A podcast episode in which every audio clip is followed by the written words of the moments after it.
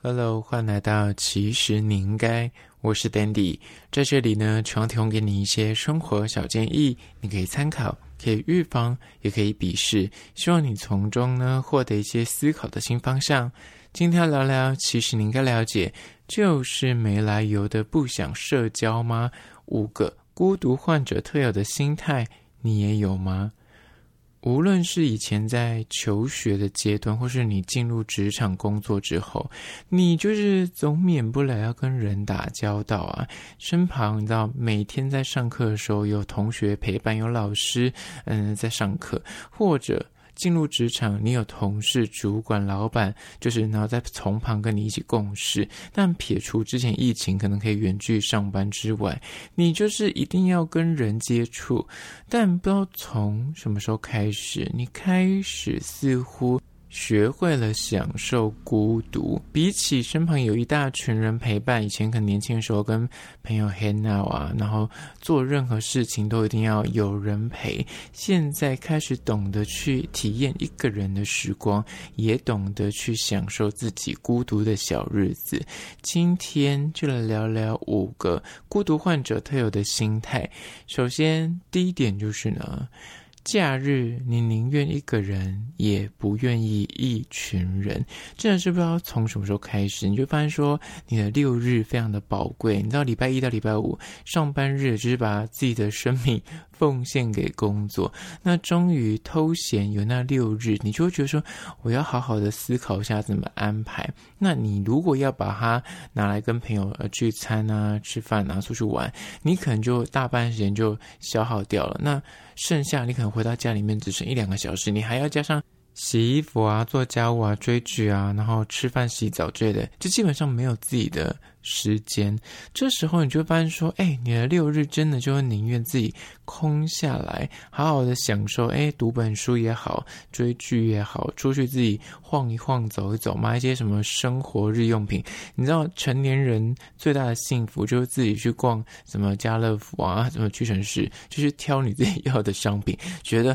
很轻松，没有人哎 赶你要去，等一下交什么报告，交什么案子什么之类的，就是你可以悠哉的喝杯咖。咖啡，坐下来享受放空的时光，而这一点就是很多人会慢慢的变成所谓的孤独患者，就是朋友约会觉得说，嗯，好累哦，会觉得，嗯，我宁愿自己在家里面，就是泡杯茶、泡杯咖啡，享受撸猫啊、撸狗啊，这样就很 OK，我就不需要再出去跟大家社交，这是第一点。假日宁愿自己一个人，也不愿意一群人。接下来第二点，关于说。孤独患者特有的心态呢，就是二，聚会社交会感到有压力、疲惫，回家反而是一种放松的感觉，就是诶松了一口气。在你走出那个聚会，帮他唱完 KTV、吃完饭，跟朋友去酒吧喝酒，就要踏出那个酒吧的门口，踏出 KTV 的门口，坐上计程车那一刻，你就觉得哦。我终于就是可以卸下我的心防，我终于可以好好的喘口气，休息一下，回到我自己，就是不用再戴上个假面具。因为很多人就会有所谓的舞台型人格，会在朋友面前就要搞笑啊，然后炒热气氛呐、啊，就是你知道跟朋友 hang out，或是跟呃所谓的同事相处吃饭的时候，你就得要。戴上那个对外的形象的面具，有点被迫营业，就是你得要哦装出说一个好同事、一个好朋友，或是一个哎好情人的那个样貌来对待。身旁的人类，那这样的社交互动就会让这些所有的孤独患者有点压力。就之前常聊到的，内向的人他一自己一个人的时候是充电，外向的人是要跟很多人互动的时候，对他们来说才是充电。他们回到一个人的时候，他们反而觉得哦好无聊哦，就很萎靡这样。他们需要有人给他掌声，有人跟他互动，他才会觉得哎我充电的感觉。而通常这种孤独患者，就是反而会觉得说我一个人的时候哦。才能够真的放松，才能真的休息。而这是第二点，加第三点，关于说孤独患者特有的心态就是三，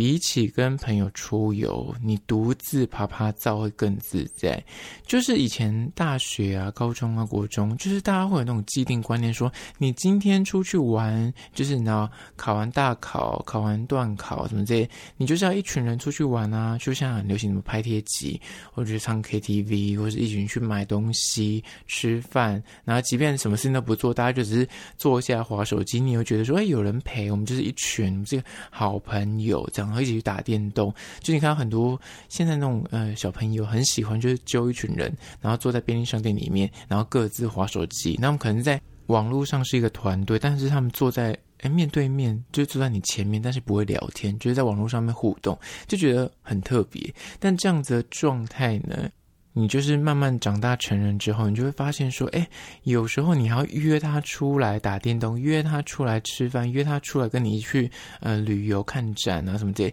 你会觉得说，哦，还要等他。哪里可能一部电影上，你很想去看，有个展览，你很期待说，赶快在第一时间先去观赏，因为怕被爆雷。有时候你知道那个展览就很多人会拍行动啊，电影也是很多人会在呃讨论之外，媒体也很贱，有时候在那个标题上面就直接说，哎。谁死掉，或是讲出那个剧情，你就会害怕说，我会不会滑手机不小心就被爆雷了？那这个时候，你如果可以独自前往，你有过几次的这样的经验，就是我自己去看展，自己去旅游，自己观光，自己去书局，自己去采买各种各样的东西，你就发现说，哎，我自己一个人说走就走，时间上面也相对比较弹性。我要在这间店逛一个小时，那间店我没有兴趣，我就可以 pass 掉。那比起跟朋友。互动，朋友出游，你就觉得说啊，可能要等一下对方，或者哎，他可能容易迟到，或者这个人就很喜欢拖，或者他这个人可能喜欢逛某个东西，但是你可能没兴趣，但是因为基于大家一起出游的概念，你还是得等他。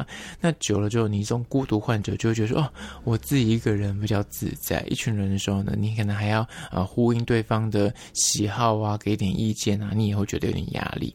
接下来第四点关于说孤独患者特有的心态就是四。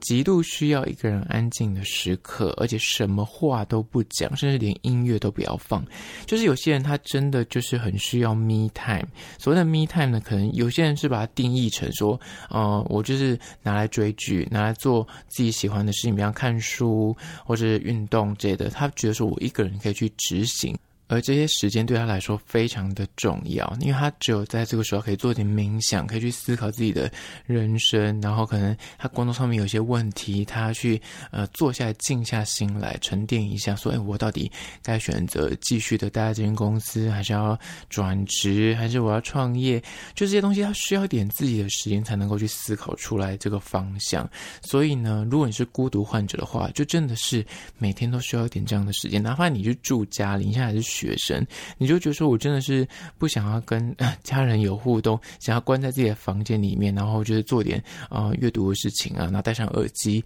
不要被外界的声音给干扰。而这第四点，接下来第五点，关于说孤独患者的特有心态就是五。自己出去吃饭、看电影、旅行都很开心，比起跟啊、朋友相约，因为就有时候你跟朋友相约，你还要顾虑说，哎，这个电影他喜不喜欢看？这个餐厅会不会不合他的胃口？或是这个旅行，你可能啊这个行程规划会不会他不介意？或是他可能是晨型人，但我你自己想睡晚一点，或者他可能是夜猫子，他想去酒吧，但你可能本身不喝酒，你就担心说会不会我们两个人就会有些冲突，就得要磨。磨合，那这些孤独患者呢，就是会因为有点社交恐惧的概念，所以就很害怕说，哎，我如果跟他说我不想去，这样我会不会很像很不够朋友？或者如果跟他说，呃，这个东西我想看那个电影，他会不会觉得很无聊？你就会内心太过于后设。很多啊，对方可能会喜欢或不喜欢，或是担心这个东，担心那个西，就会觉得说啊，就无法放开来玩，无法很自在去走行程或吃东西。那这个时候呢，你就会觉得说啊，我一个人去，